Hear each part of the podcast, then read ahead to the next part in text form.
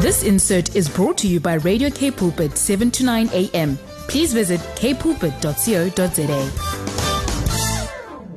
Good afternoon, family and friends of Radio K Pulpit on 7 to 9 a.m. Thank you for joining me on my program called Rise. I'm Renette Marburg, and this is the program where we give you hope, wisdom, and guidance and knowledge when real life happens to the family. And we often discuss relevant and often unspoken issues in the in the family life, and but we speak it within within the truth and in love. And today I have a fabulous guest in my studio with me today. And uh, she has been on my program before, and she's just got a wealth of knowledge. And she's a life coach, and uh, Shirley Lafleur, and she uh, supports those that are struggling with addiction within the family. But today we're going to talk about a specific addiction. And we're going to talk about eating disorders and especially focusing on anorexia. It seems to be the most common and the most prevalent amongst our youth. And uh, Shirley, thank you so much for joining us today. Uh, thank you very much, Renette. Yeah, it's a pleasure to be back in the studio, and it's a pleasure, yes, to address the community out there because I do believe that this is something that people don't often talk about, and it is often stigmatized. So, yes, um, it does also, I want to add, you are quite right. You know, I work with addiction, but this certainly also falls in the field, and my background is also that I have actually worked in a eating disorder clinic, which was very specialized, and then the, um, you know, there's been co-addictions. But yeah, thank you very much for having me. Great. So we're going to just take a break and we're going to listen to an amazing track right now and we'll back with be back with you with further information on anorexia nervosa. Good afternoon family and friends and thank you for joining me this afternoon and we are so blessed to have Shirley Lafleur, a life coach, um, in the studio with me today and we are going to be dealing with anorexia nervosa. And it is a subject that is very painful in many cases and doesn't often know how it presents itself. So, Shirley, you know, I just want you to give us a little bit of a background of how did you land up um, getting involved with, uh, you know, the eating disorders, and uh, you know, you said by chance, but I'd like you just to share that with us. Uh, thank you, Renette. Yes, it was really just by chance. It was not planned. In fact, I do remember having a thought that this is one area that I do not want to work in, even addiction for that matter, you know. So I've often just worked in um, in a neuroclinic with general anxiety and depression. Um, and yes, it, it, it was not something that I even thought about. Um, fortunately for me, I can say now, fortunately, a colleague and very good friend of mine, you know, directed me to this clinic when there was a vacancy available. And I thought, yes, but I'm not looking for a job. I'm quite happy mm. where I am, you know. And she she was actually very insistent and she said, I think you should go.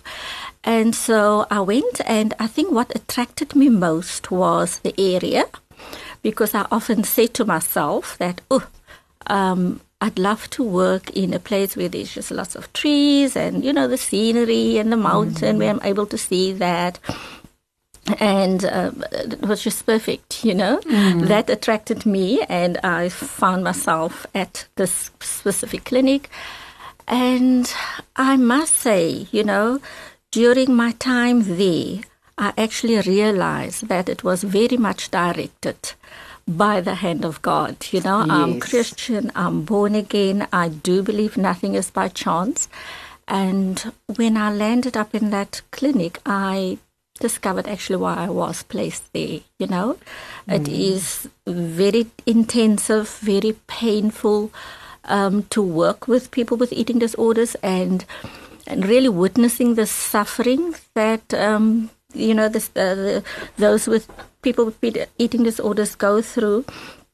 But I realize that, yes, we do have to, they do have to go through a process of treatment in recovery, but I was urged and, you know, just led to also intercede for them in prayer. Mm. And I must say that that has, um, I have many testimonies about having really just interceded when it seemed like other, th- you know, I'm not um, don't want to. Um, I don't want to discard any importance of the other therapy, you know, but this is a very important thing as well, you know, this spiritual aspect of it. Because often in addiction, even we say that um, those that are addicted have, uh, have just, the addiction has become their higher power. And it's the same with eating disorders as well. So just the, that importance of being redirected to spirituality you know, yes. um, is very, very important in the recovery process as well, together with all other therapies. That is so, so important. I mean, I can just say that um, just a physical aspect, you know, of course, you know, they need to start mm. eating so that the uh, physical health can improve. But really, um, the spiritual aspect for me, I realized that it was it was kind of a ministry yes, that I was entering that into. into. Okay, and you know, just just listening to your the fact that you're saying the, the power in prayer, and that mm. is where our resource comes from. Mm-hmm. Hey, when we do the counselling and when we go do the life coaching, mm-hmm. and that is where people I think are lacking the most mm-hmm. is their their spiritual world is running empty. Yeah. And uh, so, just give me sort of a scenario of age groups. What were you? What were you faced in? You know, I've never. I have not. I don't know anything about a clinic. You know, if possibly mm. people. You know, a lot of people think it's like, as you said, stigmatized mm. to go to a clinic. I just want you to give us what a clinic would present. You know, what is it the fact that, you know, what takes you to have to get into the clinic? You know, how do we uh, navigate that that process? Um, okay, so uh, I think it's uh, with anorexia. We're talking specifically about yes, anorexia today. Anorexia today. It's yes. a very difficult one. You know, um, so that is very difficult, and most of the time when um, those anorexic sufferers enter treatment, it's because the families was very, very scared and fearful for their lives that they are not going to make it because the mortality rate for people with anorexia is actually very high. What are the statistics for that? Mm, the last time I checked, it was like 20%, you that know. That is high. And that is very, very high. Um, I know that, you know, we um, have contacts in the UK and worked with people in the UK as well. And I think one of the things that they were most concerned about is that there not actually be very, very higher than that, very much higher than that. And that, um, you know, it, it's not it's not calculated properly because sufferers may die from people may die from heart failure or kidney failure or any other physical Even thing suicide. you know? yes and but it's not it's not tied down to the anorexia or the eating disorder. It's not related it's not connected with it you know? So they miss actually that. And um, I think that is that's why that that's where the statistics aren't actually the truth. Yeah, it's not really the truth. Yeah, and people are really fearful that it might be even higher than that as well. Yeah. Yes, and and age group. What is age? our what is I know even old people. Mm. You know they they're pining. They just stop mm. eating. So what is what you know age group you, did you mm. deal with? Well, we were compelled to only deal with 18 years and over. Um, and I can really not say specifically whether it was mostly teens or, you know, in what age group, maybe 25 to 35. But I must say, across the board, really, you know, maybe I think today, presently, it's become more and more um, evident in our youth with all the pressures that they are going through. But I mean, you know, we've had clients from 18 years um, to 70, mm. you know, yes, battling yes, with anorexia yes. still, you know. Mm, um, mm. So it really is very difficult. Um, illness. It is a very difficult. I'm actually a mm. survivor of anorexia myself. That is mm-hmm. why I'm asking the questions. Mm. I know a lot of the answers, mm-hmm. but you know, I spent 42 years battling it, mm. and I'm clearly delivered of it now. But Wonderful. praise the Lord. Yeah, just spiritually Wonderful. and physically as well. Mm-hmm. Praise the Lord. Um, but again, it also came to you know the control thing. So, what is? How does it present itself? Um, what is the common reasons for anorexia to to come? You know, how does it happen? Why does it happen? There are many causes for anorexia, Renette, um, ranging from trauma, ranging, ranging from genetics, um, you know, um, social pressures is also part of it. But I do think you mentioned the word control. And often we have found that with eating disorder sufferers, and especially it was such a powerful thing that hey, they uh, it's we could almost say that you know where life has become unmanageable, they feel that they have a sense of that they've lost control, so the eating disorder, the food becomes the one thing that they can control in their lives, and they do it so powerfully, you know, um, to their own detriment. Um, but that's really what happens with, with people with anorexia. That's a control thing, you know. It's a wanting to um, feel safe. Also, you know, um, they feel very safe with their rituals that they develop. Um, it's a place of safety. So when those things are absent for whatever reason in their lives, you know, the eating disorder become that thing that they really cling to and which they think provides them with that safety, with that security, um, and with that control that they so much need at that point in their lives. And you know, just if you can think back on some cases, you know, obviously we're not going to mention names. Um, just you know, some cases of what is like maybe the common things that really um, seem to be, you know, is it relationships? Is it, you know, something specific like mole- molestation? Um, you know, these different things that trigger these uh, these uh, states of of activity. Um, you know, is it media? What is it that we are needing to be very aware of if we've got children starting to show signs of, um, especially in the youth? It starts in the youth.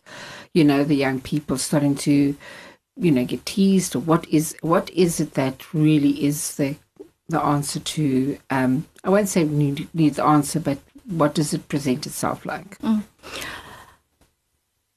I think maybe there's various factors that's involved, you know, but if you just take the social aspect, you know, um, our youth are so pressurized to perform these days, you know, um, and so it's that need to be perfect, the need to achieve, you know, which is like, you know, almost unattainable, you know, nobody's perfect.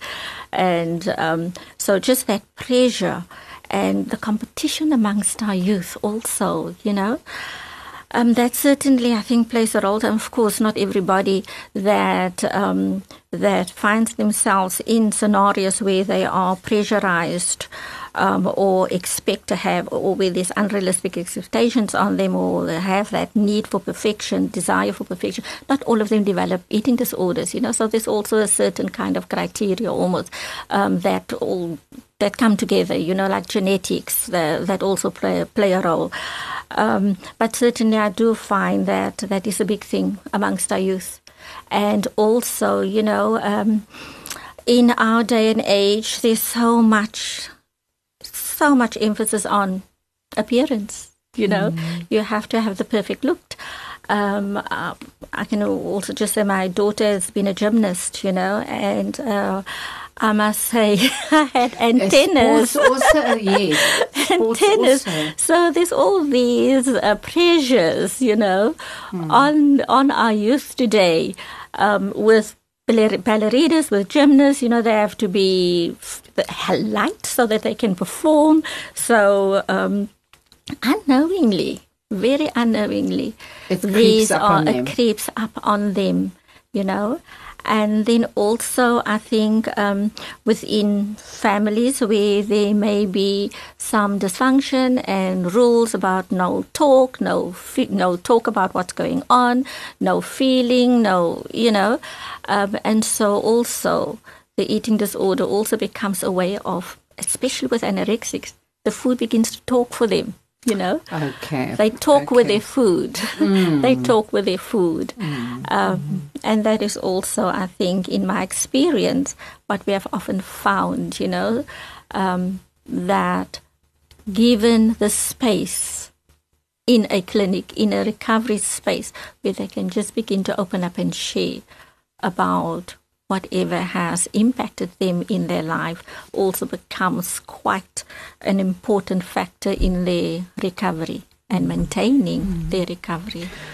Wonderful. So we're going to continue after the break. Um, just on on the topic of you know how do it, you know when it comes into the counselling session, you know how do you unpack and how do you get to the process of healing and what is it that it looks like? So we're going to quickly take a break and continue the conversation. Thank you, Shirley. That was mm. a, a, a good amount of information for us.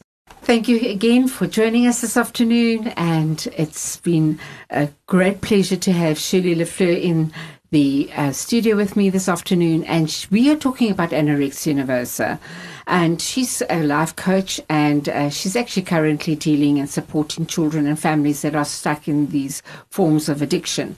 But we're going to concentrate on anorexia this afternoon. So. Tell me, uh, Shirley, you know, we often don't see the signs. We live in denial. And again, you mentioned earlier on about the sports. A lot of kids put pressure on and then they go into their teenhoods and their bodies start changing and then they're thin and some of them are overweight. So just give us, you know, where does it actually start becoming an issue and what does it look like and where as parents that we need to listen and, and, and learn from what's happening in our children's lives? I think for parents, it might be very important. Um, just you know, like I said, creeps up on you, but there are certain signs to look out for. You know, and one of them is increased focus on body and appearance. You know, and um, lots of body talk, obsession with weight, being, you know, or feeling light even, or weight loss, or focusing on diet, you know, and often we would, I, I think I've had it, um, I've often heard uh, clients say, I'm, I'm just on a diet. I just needed to lose one or two. You know, it was festive season, so uh, overate, so now I'm just needing to. So they find all of these excuses. But for parents, really to take note when it becomes a pattern, when that excuses of why there's so much focus on body and weight loss, you know, becomes a pattern. And then also refusal to eat certain foods, you know, becoming vegetarian. And I know not wanting to eat processed foods. And I know there's a lot of um, uh, talk going around about eating healthily and all of that. But people know, you know, as a parent, you do know when it's become an obsession, you know, and they, when there is a complete cut out of certain foods like carbs, you know, re- just refusing to eat carbs and cutting it out completely. I think that is really a warning signal for any mother for that matter, you know, because we are the ones that feed. And then also finding excuses, you know, with, um, with us all, you know, teens alike. Um, when they go out, when they socialize, there's always food involved. So it's going out for pizza or burgers or whatever. And then just finding excuses not to engage, you know, and then that becoming a pattern, and then that slow, um, slowly withdrawing and isolating and withdrawing from the friend circle, you know, um, spending more time in the room, um, and then of course, you know, uh, physically you can see it, sleeping a lot, you know. Um, the physical tiredness, dehydration, things that you can actually just, uh, you know, together with the extreme weight loss because the weight loss cannot be um, cannot be ignored. You know, often uh, I think um, people with anorexia are very clever.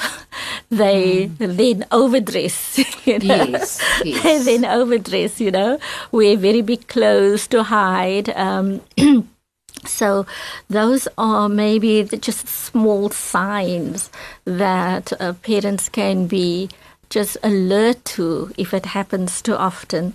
And then also, I think exercise is a big thing, you know. And again, you know, we'll getting addicted. yeah, well. getting addicted. And then um, I've often also experienced with with our clients, you know, they may have had severe injuries, mm. but they still exercise. Yes, you know. Yes. Um, and then I think one other aspect uh, for parents to really be alert to is that, you know, that deep sense of worthlessness that presents with people in with eating disorders and especially anorexia, you know. Um, oh, it's so extreme. That self loathing is so, so, so extreme, you know, and very harsh with themselves, very critical of themselves.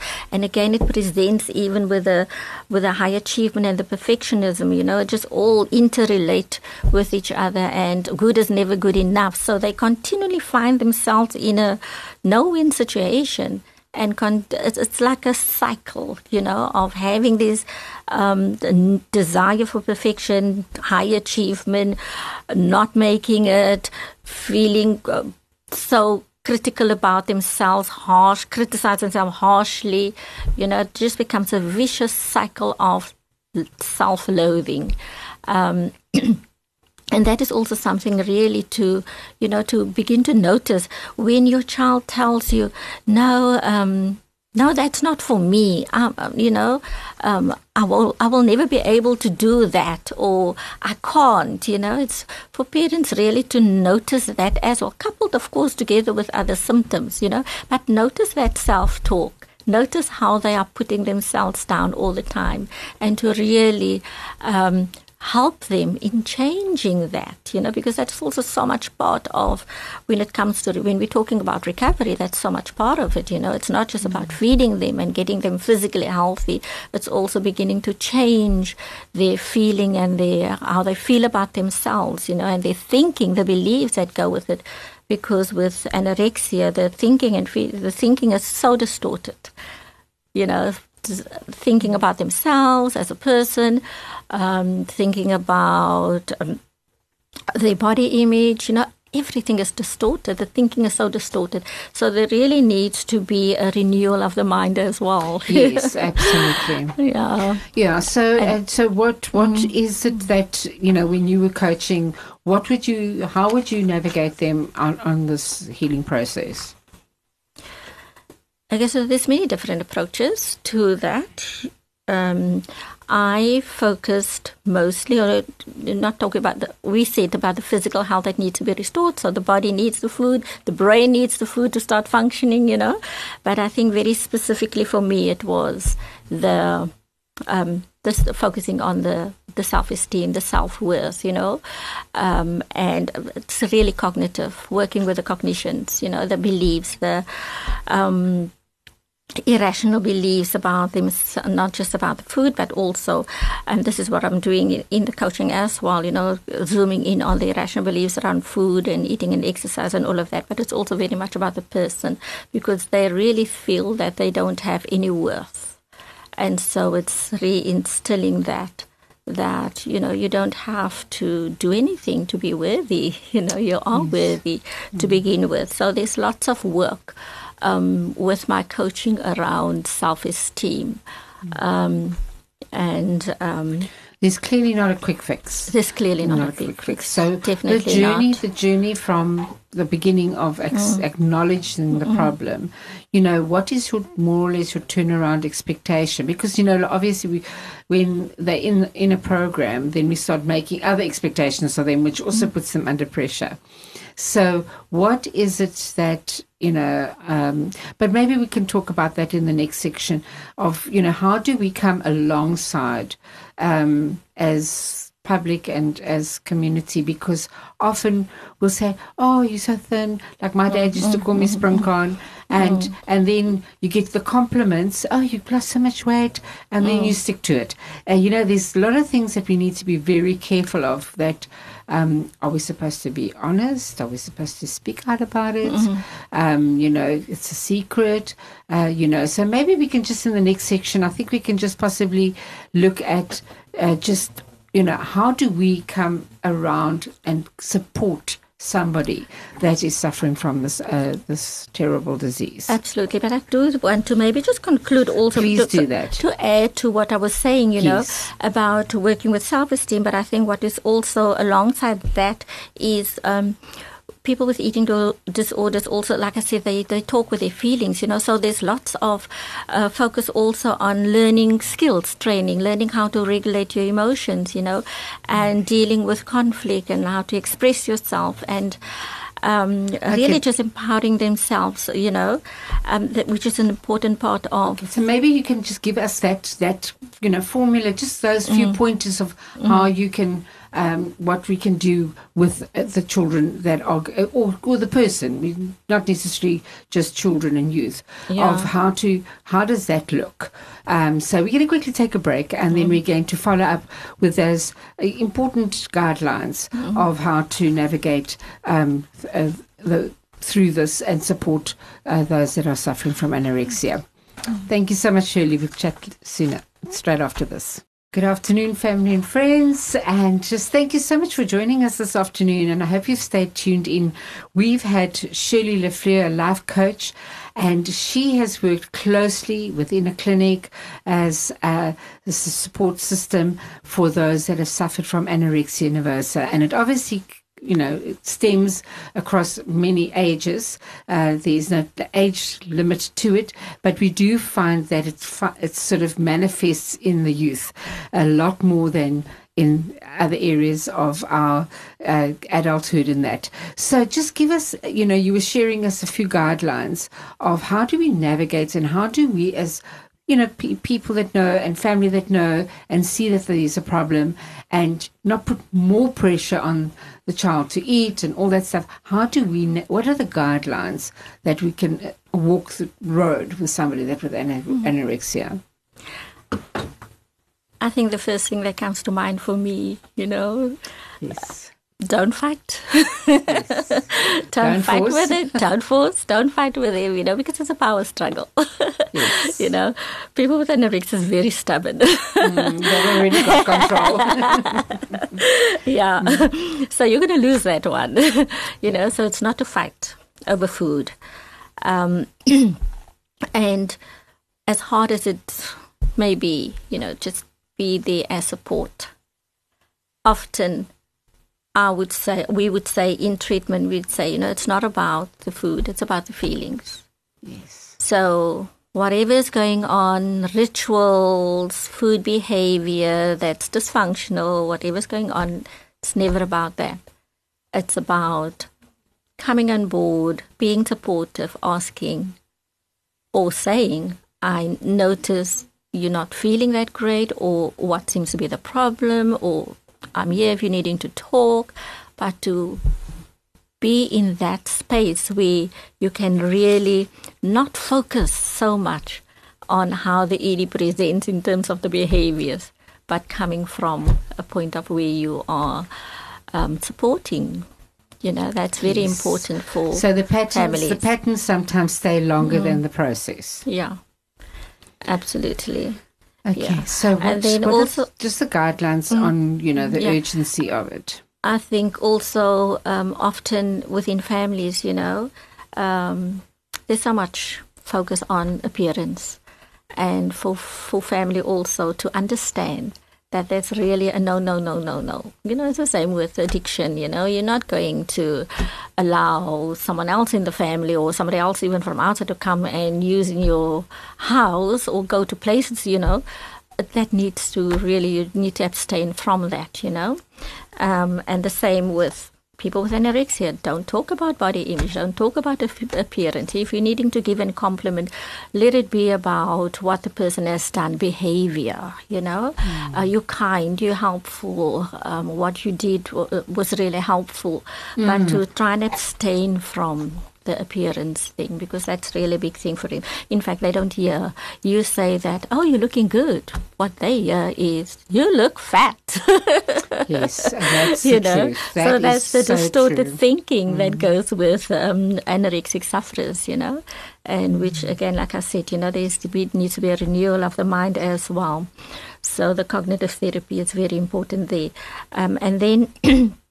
also for families to as far as possible not to be influenced by all the negative ED behavior especially when it comes to meal times you know um, you know often there's so much focus on the sufferer you know all the yes. tension goes there all the mm-hmm. focus goes there so meal times which is supposed to be family times just become so chaotic you know and so for families to maintain that normality within the family when it comes to food and eating and the, the, the, you know it's, it's part of what we do.